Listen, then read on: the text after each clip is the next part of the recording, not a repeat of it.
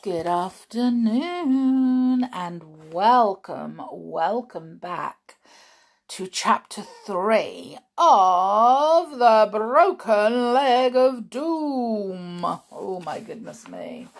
So let's us see how it carries on. Um so the giant leg of I'll start again. The Giant Leg Cast is chapter 3. So, let's go! Once Jodie stopped screaming, the nurse explained to us that Maisie had been taken for an x ray on her leg and that she was perfectly safe and that she definitely hadn't been kidnapped and that Jodie shouldn't have screamed that.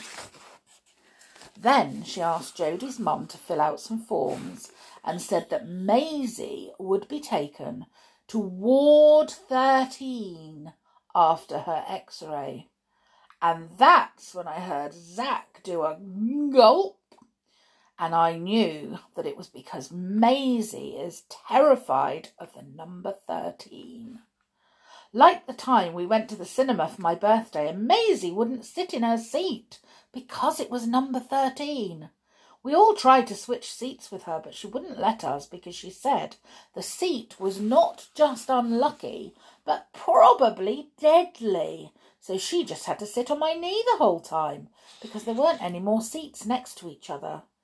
So, anyway, we all rushed along the hospital corridor to get to Ward 13. And we went up loads of stairs and along another corridor and then up more stairs. And that's when we realised we were lost. Zach said that we should keep going the way that he was suggesting because his mum used to work there. But Jodie's mum said she thought we should get in the lift. So we did. But then we had to come out again because no one knew what level Ward 13 was on. So we didn't know which button to press.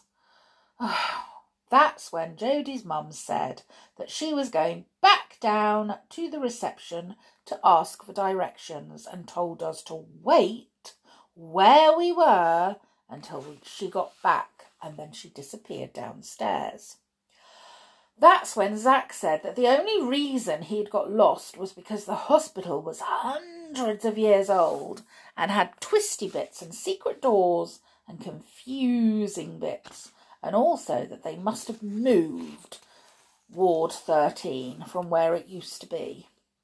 I just nodded, didn't say anything because I was exhausted from all the stairs and I was just about to sit down on the floor when Jody said, Shh! And then her eyes went wide and she put one finger over her lips to show us we weren't allowed to talk and her other hand in the air to show us that this was serious. And that's when I gasped because I could hear it too. It was Maisie screaming somewhere in the distance, and that's when Jody yelled, This way, follow me! So we did. Maisie's screams got louder and louder as we rang along the corridor, so we knew that we were definitely going in the right direction. And when we got to the end of the corridor, there was a huge door that said, Ward 13. That's when Jodie said, Here we go. And I knew that she'd said it because we had no idea what to expect when we saw Maisie because she was screaming really loudly. Jodie took a deep breath and pushed the door with two hands, but it wouldn't open. Then Zack said, There's a buzzer, and he pressed it. But the buzzer didn't buzz. It made a like a a weird crackling sound instead, like its batteries were one year's hundred years old or something. So Jody tried to push the door open again, but it still wouldn't budge. And then all of a sudden, a really far away sounding voice said, Can I help you? And I jumped because I wasn't expecting it, and also because the voice sounded a bit creepy. And Jody yelled, Yes, let me in, I'm Maisie's mum. I looked at Zach, and Zach looked at me because even though Jody looks the oldest out of all of us, she's actually the youngest. And I was pretty sure the doctors and nurses were not going to believe that she was Maisie's mum. But there obviously wasn't a hidden camera in the buzzer because all of a sudden there was a loud clunking sound and the crackling voice said, Come in. So Jody pushed the door again and it opened, and as soon as we stepped inside the ward, I saw a creepy display on the wall about bandages. And I gasped. And Zach asked me if I was okay, so I just pointed to the display and he nodded because he obviously thought it was creepy too. Then, all of a sudden, Jody grabbed my hand and said, She stopped! And I stopped looking at the display, and that's when I realised that I couldn't hear screaming any more. So we ran over to where there were two rows of beds and looked around, but we couldn't see Maisie in any of them. So we ran over to the next bay of beds, but we couldn't find her anywhere. Then suddenly a voice said, Are you looking for the screaming girl? And we turned and saw a boy sitting up in one of the beds, and he was wearing a hat with a feather in it. So I said, Yes, because he was obviously talking about Maisie. And the boy said, She's over there next to the window. The nurses had to pull the curtain all the way round her bed to stop her from screaming. So we all rushed up, and Jody was just about to pull back the curtain when I grabbed her arm to stop her because I was worried that she would give Maisie a fright. Then I whispered, Maisie, it's us. Can we come in? But there was no reply. And then a voice said, I think she's sleeping. And I jumped because I had no idea the boy from the bed had followed us up to the curtain and was standing right behind us. So Jody pulled back the curtain really slowly. And that's when we all gasped because Maisie was lying in bed wearing headphones and an eye mask, and her leg was being held up in the air by a, a rope thing, and she had a massive cast on it. That's when a nurse appeared and asked us who we were and where's Maisie's mum. So I looked at Jody, and Jody did her most professional face and said, while she was standing up straight, I am Maisie's legal guardian. Well, the nurse looked a bit confused because Jody obviously wasn't old enough to be anybody's guardian. So that's when I explained that we were with Jody's mum and that she'd be here in a minute. The nurse gave us a bit of a look and then eventually nodded and told us to take a seat. Then, as she was leaving, she suddenly stopped and turned back to face us and said, But whatever you do, please don't wake her up.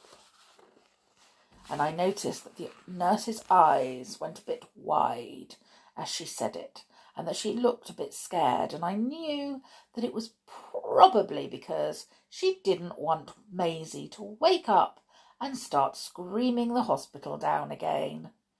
So we all sat down quietly around Maisie's bed, and Jody closed the curtain again to give us privacy. I really wanted to hold Maisie's little hand like I'd seen people do on TV when someone is in hospital, but I didn't want to wake her up and get a fright. That's when Jody said, I can't believe this is happening. This is serious. I just want to get her home and look after her ASAP. Then Jody said that as soon as Maisie was allowed to go home, she was going to ask her mum if she could go and live at Maisie's house for a while so she could look after her and do things like help her get out of bed in the morning and read all her favourite books to her and help her cut the right legs off all her trousers so they'd fit. And that's when we heard a voice say, Can I come in? And I looked up and saw that the boy was back and that he was peeking around the curtain. I looked at Jody and she looked at me and I knew we were both thinking the same thing. And that thing was that this boy was a bit strange because he kept sort of creeping up on us and uh, also because of the hat. So we said it was okay for him to come in and he came in and stood next to Maisie's cast and stared at it and that's when I saw that he was wearing school trousers under his hospital gown and massive slippers that looked like dogs' heads. I wasn't sure how old he was, but he looked a bit like he'd be in the year below us if he was at our school. The boy pointed to Maisie's cast and said, That's the biggest one I've ever seen. And I've seen a lot. Then the boy put his hands on his hips and did a long ah sigh and said, Do you mind if I sit down? So I jumped up and gave him my chair because I was worried that he needed to sit down because he wasn't feeling well. The boy sat down and leaned back in the chair and put his hands behind his head and said, So, the name's Seb. You won't find anyone that's been here as long as I have. So if you have any questions about anything, just ask me, okay? I know everything there is to know about this place. Oh, that's when Jody got a bit of a weird look on her face, and I could just tell that she did not trust Seb. Because it takes Jody ages to trust people because she is a very suspicious person. And then she said, Thanks, but we can just ask one of the nurses if we need to know something. And that's when Seb did a bit of a laugh and shook his head at Jody. And then he leaned forward and said, You're better to ask me, okay? I know things the nurses don't. The real stuff. The secrets. and then he leaned back again and crossed his legs and did a bit of a smirk. So Jody crossed her arms and said, Yeah? Like what? And that's when Seb said, Oh, I don't think you're ready to hear it yet. I'm not sure you could handle it. It's a big and I could tell that Jody was getting mega annoyed, but that she wasn't saying anything like she usually would if someone else was irritating her, like annoying Gary Petrie from our school. And I knew that the reason she wasn't saying anything was because she was worried Seb might be seriously unwell. So that's when I said, Seb, we can handle it. Trust me. Because Seb obviously had no idea about all the stuff that we'd had to deal with at our school, like French spies and werewolves and demon dinner ladies. So that's when Seb leaned forward and said, Okay, well, I overheard what you said about Maisie's leg being serious. And you're right, it is serious.